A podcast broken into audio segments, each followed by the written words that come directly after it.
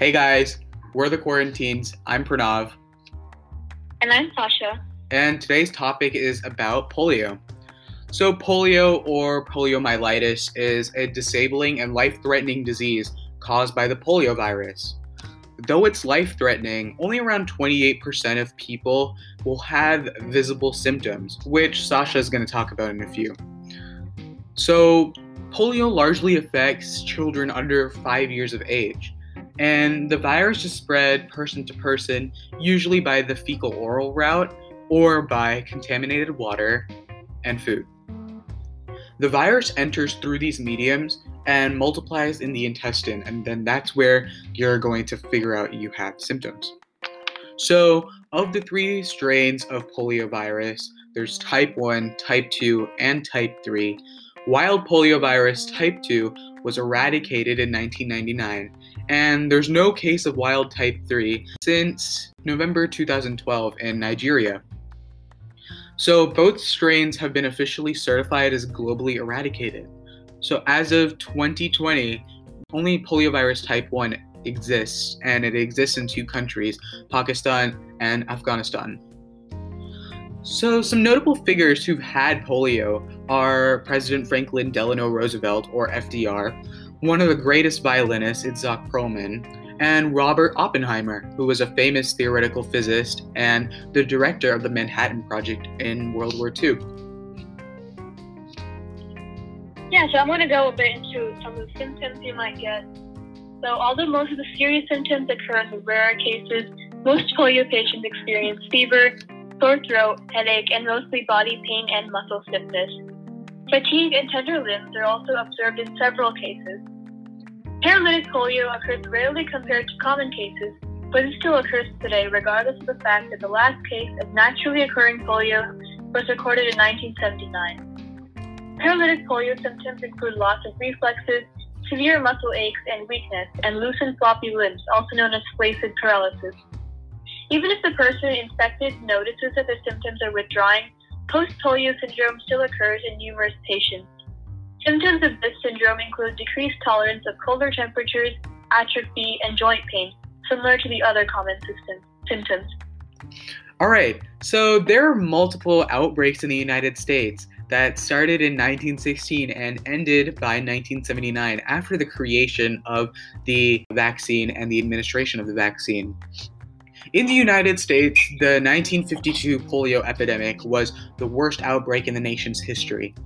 There were 57,628 cases in that year, and around 3,000 died, and 21,000 were left with mild to disabling paralysis. Also, for the next four decades, swimming pools, movie theaters, and birthday parties were canceled during the polio season, which was usually in the summer, and there was a lot of social distancing going on much like how we're doing today.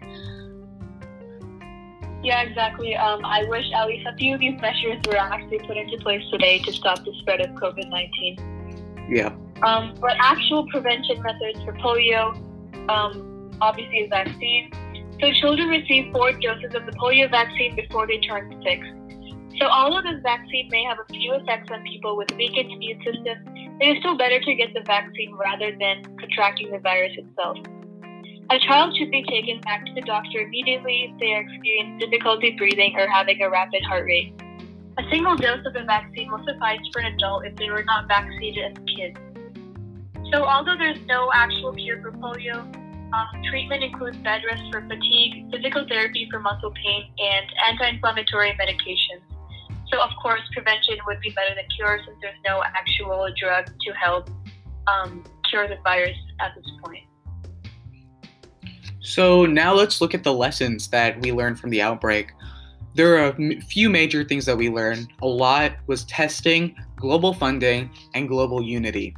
So, with testing, uh, the Global Polio Eradication Initiative, or GPEI, has an extensive testing system that uses the community and family engagement and science and research to determine and test for cases of polio.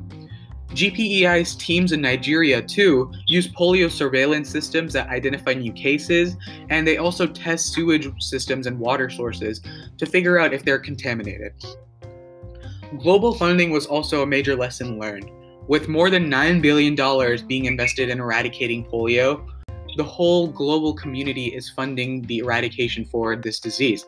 And still more funds are being invested to make sure that every child can get a vaccine. There was also a lot of global unity. The GPEI that I talked about before was formed in 1988, and that was in partnership with the World Health Organization, Rotary International, the US CDC, the United Nations Children Fund, and the Bill and Melinda Gates Foundation. So these giant charity and health organizations work together to fund and also unite the whole world into fighting polio. That's the end of our show today, guys. Thank you for listening. Next week, we're going to discuss hepatitis. And remember, please wear a mask and socially distance if you're going outside because, you know, there is still a pandemic going on. Of course, and stay at home and listen to our podcast instead of going outside. Yeah, that too. Well, we'll see you guys later. Thank you guys.